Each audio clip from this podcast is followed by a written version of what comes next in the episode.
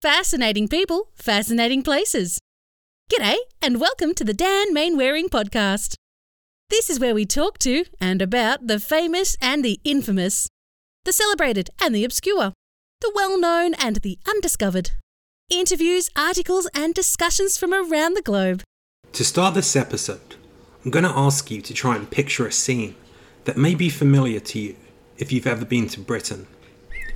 It's a warm, if not hot, and sunny day, although a few puffy white clouds hint at a slight chance of rain. You're sitting on a creaky wooden bench, sipping a fancifully named warm beer outside a thatch roofed 16th century pub. At the table next to you, under a tatty Greene King sunshade, a couple are squabbling, while their children try to trap a troublesome wasp in an empty glass. Outside the pub stands an old man with handlebar moustache, looking uncomfortably hot in his tweed jacket as he smokes his pipe. A couple of fellas, fresh off the cricket field, noisily stroll past, while the potman clears the empty crisp packets and ashtrays from another table nearby.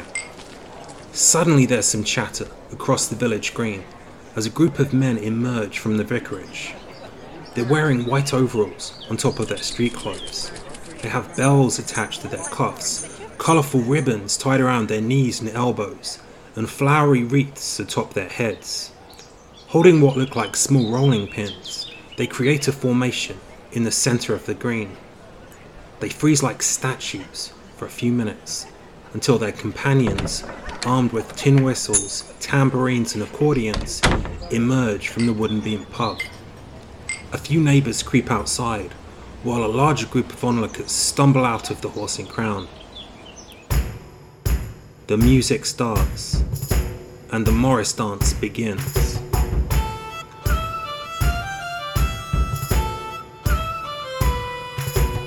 It's a scene that plays out in villages all over Britain on Whitsun and at spring fairs and school fetes. But who are these Morris dancers? Why do they wear these extraordinary costumes? And what is Morris dancing all about? And how exactly did this peculiar British tradition begin? In seeking answers, I decided to start in an unlikely place, 10,000 miles from the idyllic English village I just described, down in sunny Melbourne, Australia. It's here that Cat Van't Hof and Nat James, members of the Brandragon Morris Group, bring this little slice of British folk tradition to a distant audience. So, Cat and Nat, you're all the way in Australia, so how did you get involved with Morris dancing? Uh, my story is funny. Um, my friend and I went to a folk festival. I grew up in South Australia and I'm now living in Melbourne. We went to a folk festival in, in um, South Australia and we saw a bunch of women, which is the Lancashire Witches, in wooden sole clogs. They had a great deal of attitude um, and they broke the stage. The stage? yes. that was fun. yeah, it was they were stomping and, and rattling so much that the little stage they were on broke and they had to dance in front of it. And at age 16, my friend and I went, I want to do that. Um, so we found the, the group and we joined and we danced with them for 12 months. And then I moved to Melbourne. And when I got here, there wasn't a side that had women in it, there was only a men's side.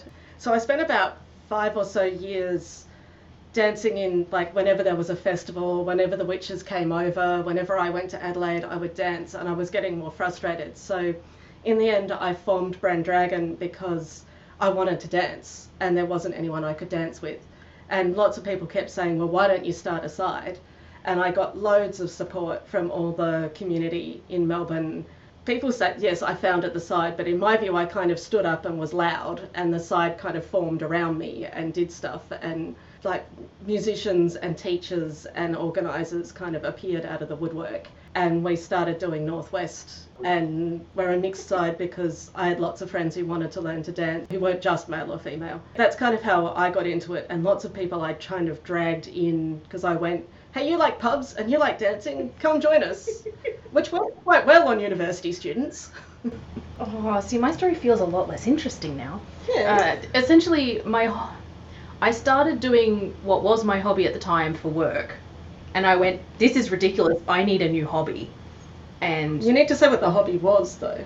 so for about 10 years ago, I joined the crew for the Enterprise, Melbourne's t- tall ship, even though she's the smallest tall ship in Australia. It's a volunteer crew. It's a replica of the ship that brought the first white settlers to Melbourne back in 1835 from Hobart, not Sydney. So suck it, Sydney. Um, and we had, we have still a shanty band because you know people who join up to a ship tend to also like singing shanties. Uh, and then through a series of events, I started working in the office. And um, when something's both your job and your hobby, you spend a lot of time in it. And one one night at Shanty Band, I cracked it. I went, I can't. I need a new hobby. I can't be doing this every day during the week and on the weekends. It's I will lose my mind more than I already have. And one of our friends, um, Kathy, looked at me and went, Can you skip? I went, "Y- Yeah. It's like, Can you flail your arms around in time to music? Yes. It's like, Come to Morris. And that was I don't know. five, six years ago now? Yeah, about that. Yeah. So, of course, that means that there are also Morris dancers in Shanty. Mm. And sometimes they just, you know, as folk musicians do, they just break out Portsmouth or British Grenadiers. One of the songs to which we have dances, and I'm sitting there going, no, which dance do we do to this one? No, am I ranting or am I skipping? Wait, Yeah. Kathy, is this one a left foot start? And she goes, Cat, shanty band, not Morris. So for your musicians, you have people that also play shanty music, which is kind of like sailor music from back in the day. What kind of instruments do they use though? Is it accordions and flutes and things like that? Yeah, so there's squeeze boxes, melodeons, fiddles, tin whistles, bodhrans, A lot of voices. a lot of voices. The best part is you don't have to be actually singing. It can just be shouting to the melody. it's nothing crazy like an electric guitar. Not so much an electric guitar because amps tend to need a power point and a lot of the time we're outdoors. Martin has been known to bring a trombone. Uh, yeah, we've also we've had a couple of people show up with trombones. I don't know why trombones. They just With- There's he's had a saxophone as well. We've got Yeah. the hurdy-gurdy. Hurdy-gurdy. There's Uh, definitely a couple of hurdy-gurdies. yeah, they're mostly in Queensland. I don't know why Queensland attracts hurdy-gurdies, but they do.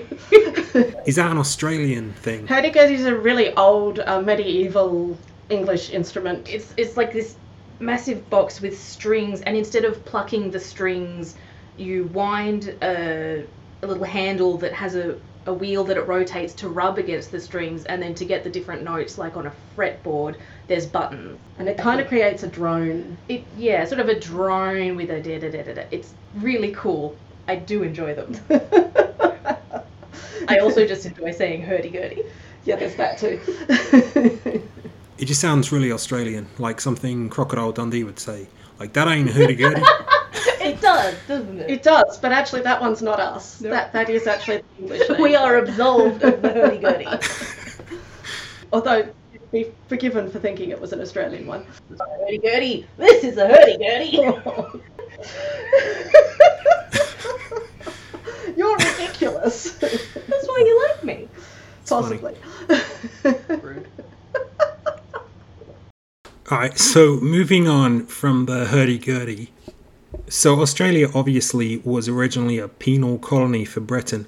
Do you know if the Morris dancing is something that came over with the original settlers, or is this something that kind of sprang up later on as people moved from the UK over to Australia? So it's a bit of both. There is some evidence that some of the first settlers were dancers, but it's interesting because we're mainly a penal colony. We know that there's a little bit of that some of the the prisoners knew some Morris and knew some dancing, but I don't know if that actually continued and I don't know how long that stuck around. And most of the sides now are from the 60s, 70s. So it's that folk renewal, that, that folk revival that happened in the 60s and 70s, and more people like expats, English people came over and said, Oh, I want to dance, and they got people in Australia to engage. So you won't find the sides that have been, like in England, where you can find them that they've been around for two to 400 years. I think we're celebrating one side that's been around for nearly 50.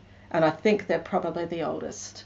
We'll hear more from Nat and Cat in a little while, but I decided it was time to touch base with someone across the other side of the world where Morris dancing began, and I was able to connect with Peter Austin of the Morris Ring. I was always brought up on folk music, so for any listeners who are familiar with the English folk scene, there were bands like the Yetties, Steel Eye Span, and also looking further afield, we had the Dubliners from Ireland. Um, so I learned a lot of the songs that way. And a lot of the instrumentals, particularly from the English scene, were derived from Morris tunes. So you might get instrumentals or you might get a Morris tune with word sets in it. Fast forward about 20 odd years, uh, I've been through university, got my degree, moved up to the Midlands to start work, and I find myself in a position where I needed something to do. And I went and joined the Jockey Morris in Birmingham on Friday evening. And that was six years ago. Having done that, I then rapidly proceeded to join a few more teams and I never looked back. So as it stands, I'm in a member of about five or six teams, plus a few what we call one-day events. So teams that will meet up for once a year just to do something special on a particular time of the year. I've also had several office holder positions within those teams. So be it Squire, which is I suppose the equivalent of chairman, or treasurer, which is a fairly obvious one. And I also these days serve as bagman for the Morris Ring which is the equivalent in most clubs of secretary. For the Morris Ring, that holds a bit more of a uh, responsibility because it's dealing on a national level rather than just at a local level. So, Peter, tell me a little bit about your organisation. The Morris Ring was started in 1934. It was from six teams that were started in what is now referred to as the first folk revival of the post Victorian, around the time before the First World War and just after as well and over time more teams joined. So today we have 160 member teams. I don't know the exact number of members those teams make up, but you're talking a couple of thousand easily. So before I started this podcast, I always had an idea of Morris dancing as a male only troupe wearing white, whacking sticks together. Now I've come to find out there are actually a lot of different types of Morris dancing, but the stereotypical image I and I think most people have of those guys, that's actually what's called Cotswold dancing, but there are many other types. So within the Morris ring, what's the breakdown you have in terms of the different types of dancers? I'd say the Morris ring predominantly is made up of Cotswold teams, but I think that would be the case for any of the Morris organisations in the UK. You would find the tendency is towards uh, Cotswold. But certainly there are representations for Northwest, for Border, Rapper Sword dancing, Longsword dancing. We all have the representatives within the organisations.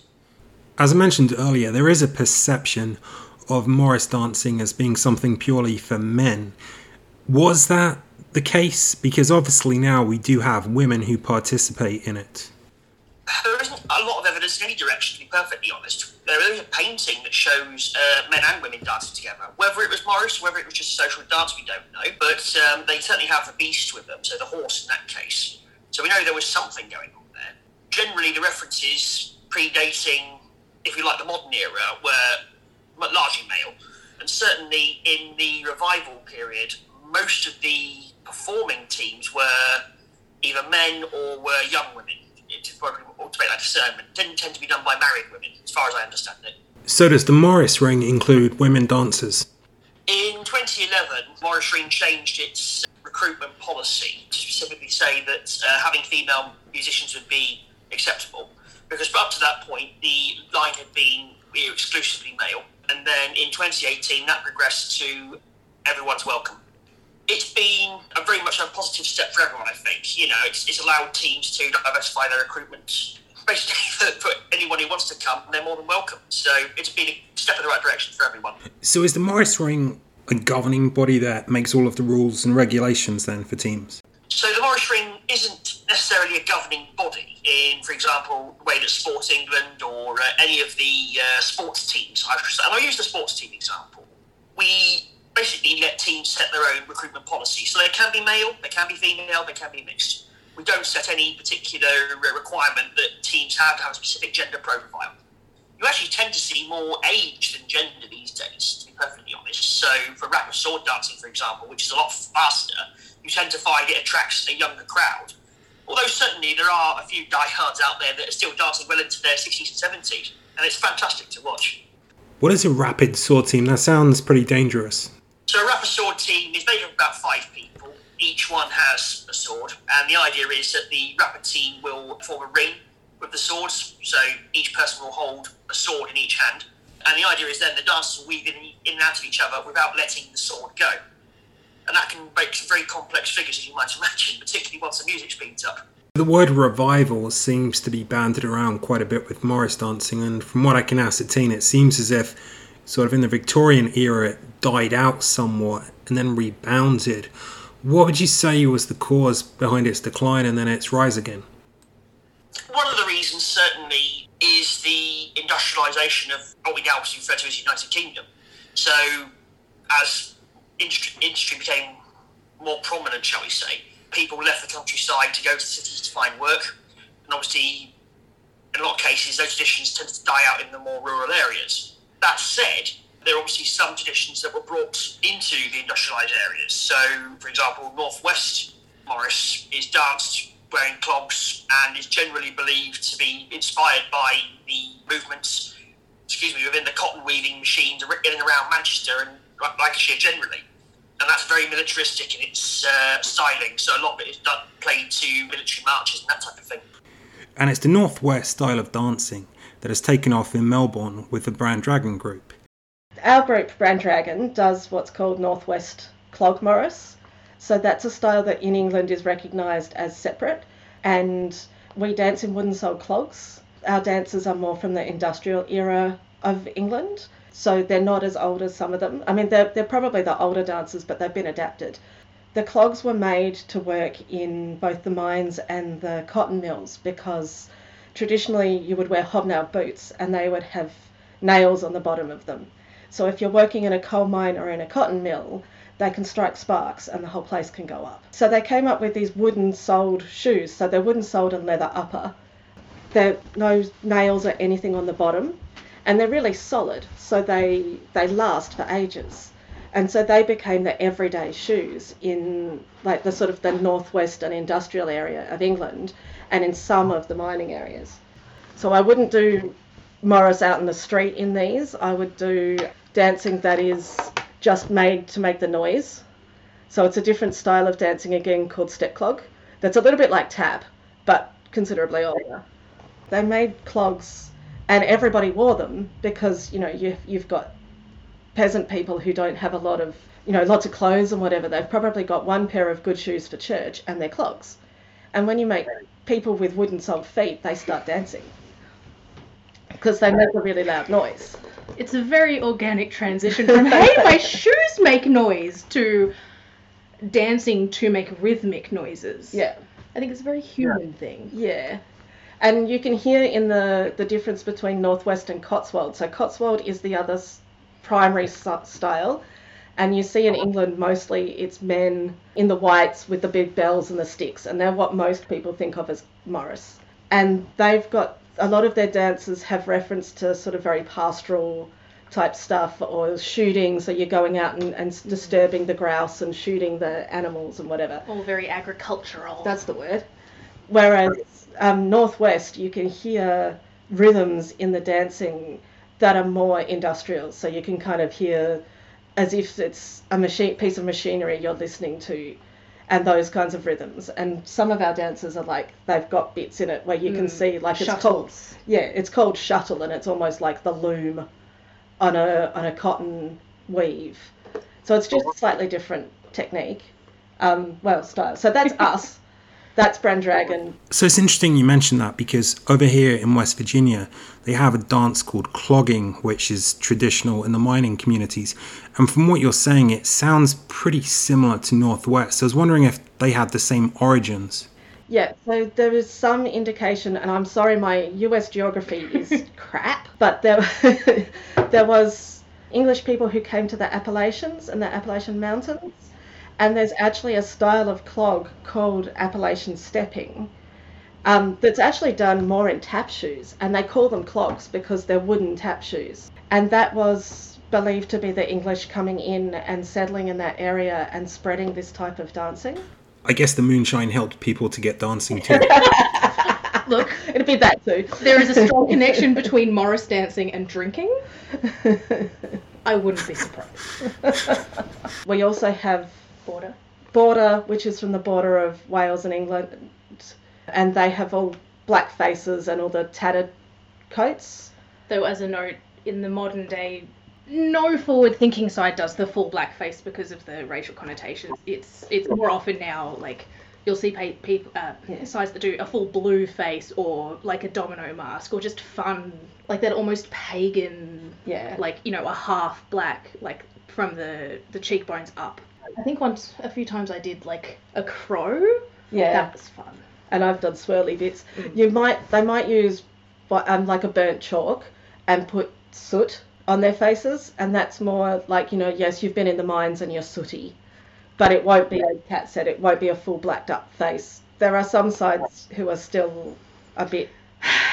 There's some discussions around that, um, but it's pretty much accepted that if if you you're going to do it, you don't do blackface. It's an issue the Morris Ring have also been forced to tackle. Within the Morris realm, there are some dancers that traditionally wore what you would refer to as blackface, and I've read different explanations for this. Some people have said that it was to try and make them look like Africans, and that the word Morris was actually derived from the word Moor. Other people have said that actually in the past, people would blacken their faces if they were going to go out at night and steal things. And to support that argument, you have the fact that in the 1700s it was a capital offence to wear blackface because it was associated with disguising oneself, going out to commit robberies, or otherwise concealing your identity. What are your thoughts on its origins? Well, the honest answer is that no one really has a definite proof of origin. There's any number of theories out there, and in a lot of cases, the issue, of course, is proving or disproving that that theory is right or wrong. Part of this is why the joint Morris organisations, which represent the three main Morris organisation, sorry, Morris Association of clubs in Britain, came together to say, actually, in this day and age, we do not feel that the use of blackface paint is appropriate. So we unanimously came to the decision that we would ask our members to phase out the practice as of 2020. It's, it's, a, it's a minefield, it really is, when you go back through our history. And of the various theories out there, there's some that claim it's from the time of Oliver Cromwell, when it was illegal to beg. And of course, Morris particularly has a long association with uh, the agricultural communities. Uh, the idea was that the workers who couldn't get much employment in the winter months would dance to collect a few coins to go and get beer, if nothing else. But obviously, begging being illegal, they didn't want to be identified by anyone in the authority. So, was was black face paint used? Probably not, because obviously at that time it didn't exist. But a form of guising would have been used. But there's very little in the way of substantive proof to actually prove it happened. So, with all the different types of dancing and theories on origin, as you said, Morris is a pretty broad church at this point. But how widespread is it? obviously Morris at one time would almost exclusively have been in UK in the form that we recognise it as, although there is suggestions that it is inherited from wider European dance styles. So there's Moresca in Spain, for example. There's a lot of uh, teams that dance traditional dances in the Basque region that have a lot of shared traits. But looking to the day, you've got a lot of areas where you have expats, British communities who have taken up Morris dancing, or in some cases, you've got second, third generation teams who were taught it by British expats and have then subsequently taken it on and are very much made up of uh, local people now. We know there are a number of teams in North America, across North America, both the United States and Canada. We have teams in Sweden, Denmark, across Europe, there's a few dotted. Heading across to Asia, we definitely have at least one team in Hong Kong, one in Japan. There's quite a few in Australia, as you might imagine. It's a very broad church these days, and it's a great community to be part of. Personally, I went on a tour to Australia back in 2018. That was really good fun. It was, it was just nice to spend two weeks out there hanging with a different crowd of people and uh, getting to sort of mix with that sort of environment. So we started in Adelaide, went across to Melbourne, and finished up in the state capital of Canberra. So, with that convenient segue, I'll jump back to Australia, where I had a few remaining questions. So I noticed on your website that your costumes are green and red as opposed to the traditional white. So the Cotswold and the guys usually wear white. For us, because I started Brandragon, um, I came from a side in Adelaide that wore white and gingham and were very pretty. And they were called the Lancashire Witches. And I'm not that kind of pretty. And I went, We're not wearing white because all I ever do is make a mess of it. And I like red and green. And everyone went, Yeah, red and green. Oh, but somebody turned around and said, You'll blend in if, in, if you're dancing in a park. So you need to be bright. So we ended up with Christmas elf costumes. Don't mention the elves. It does mean that the, the for us the middle of summer gigs where it is approaching Christmas, we do look quite topical. which is either good or bad depending on your perspective. Right. So you've talked about the dance styles, but are there particular dances that all the groups do? So in England with Northwest, there used to be like one dance that was a town's dance, like a town signature dance. So a lot of the dances are named after towns. So you'll find things like Horbury Rushcart is a dance that we know, and it's from the town of Horbury, and it was when they would do their rushcart dance, which our particular style also did a fair lot, fair bit of processional. So you would move from one place to the next by dancing, and rushcart was when you would go and cut all the rushes and dance the the cart with all the rushes on it into the town. And some people say it was into the church to put the new rushes down for the church. Some people say it was for the pub or the community centre. Probably was the church for a fair bit of it. Who knows what it was before then. I know what I'd prefer. So there is in in England. There's definitely dances belonged to certain groups, and they're still they can be quite possessive if, of certain dances. If you don't get permission to learn a dance, they can get upset if you learn and do their dance without asking. Really? We yeah, it's kind of funny.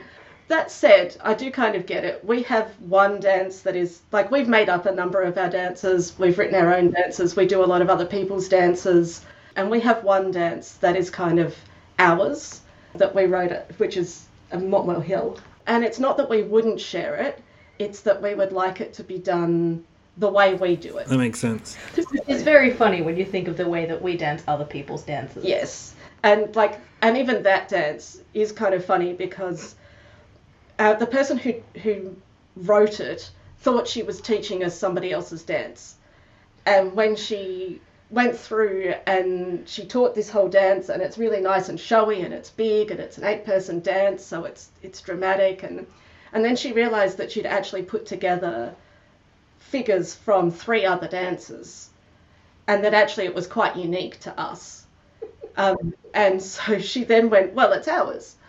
So it's kind of funny saying that we won't give it out unless we're sure that the people have the right notes and the right information, when actually we kind of half stole it from three other sides. Accidental. Accident. We've talked about diversity in terms of women and also cultural sensitivities, but in terms of membership, is it still largely a Anglo-Saxon group, or is there more diversity within your membership now? It tends to still be reasonably majority uh, white people in, Yeah. involved. Um, I think in Australia there's still like the older generation are mostly expats, um, and yeah, we do tend to get Anglo people joining. But it's interesting in that there are other, like I know of a site in Hong Kong. Um, well, they hosted Bellswagger for Yeah. a trip, didn't they? so one of our Queensland sides actually went over and visited the site in Hong Kong because they had connections, and so they spent two weeks in Hong Kong and danced with the Morris over there. But it is it's still mostly Anglo, um, and I've occasionally had some interesting conversations and some interesting thoughts myself about some of the places that we dance because of the traditional owners here, like our Indigenous First Nations people. Um, particularly things like May Day, where we tend to find one of the most significant or highest points and dance first thing in the morning.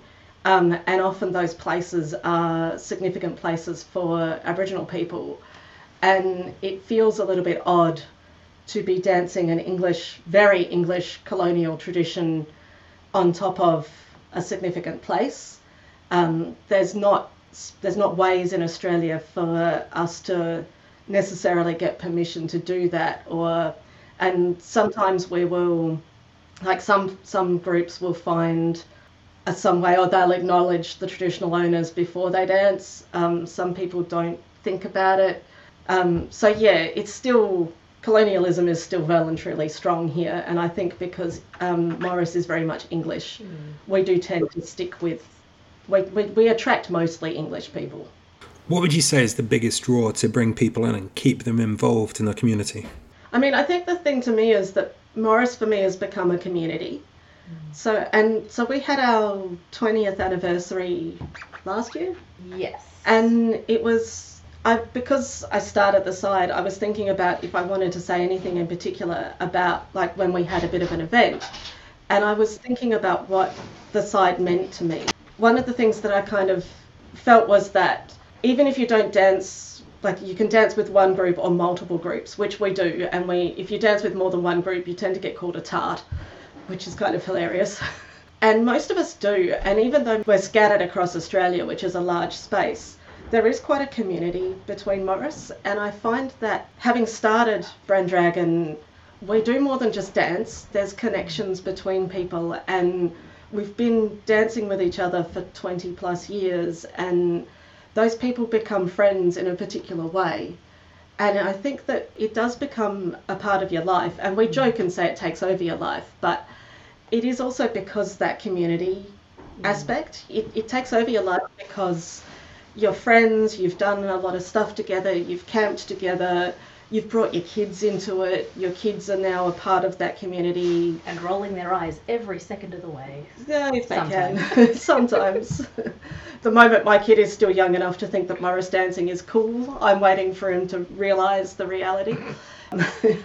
but yeah, so it, it does, it really is a community thing. And lots of people have got a lot of support for things other than dancing. Beyond that, someone recently lost their partner and he danced and she danced, and she was one of our founding members. And yeah, it was kind of a really big thing for everyone, and a lot of support has poured out for him and his daughter to try to see, you know, to make sure they still come to festivals, they still have opportunities to dance, they still have opportunities to be a part of the community, because the idea of them not would be really sad. And there's this whole resource for them available if they want it because yeah, they've just been a part of the community for so long that of course we'd be there for them. Yeah, it, it becomes more than dancing because you've spent so long with people.